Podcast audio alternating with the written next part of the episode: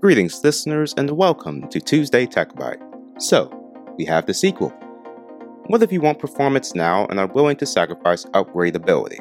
Well, the pre-built computer route is a good budget option. Something like a Dell Optiplex with an i seven and sixteen gigs of RAM will cost about one hundred fifty dollars. Then, getting something like a G T X nine sixty four gig for one hundred dollars makes a good, cheap combo. Now, of course, it does come at a cost, but it is one that can be made up. When either one, you get more money, or two, you want something better, you could logically be able to sell the computer to about what you paid for it.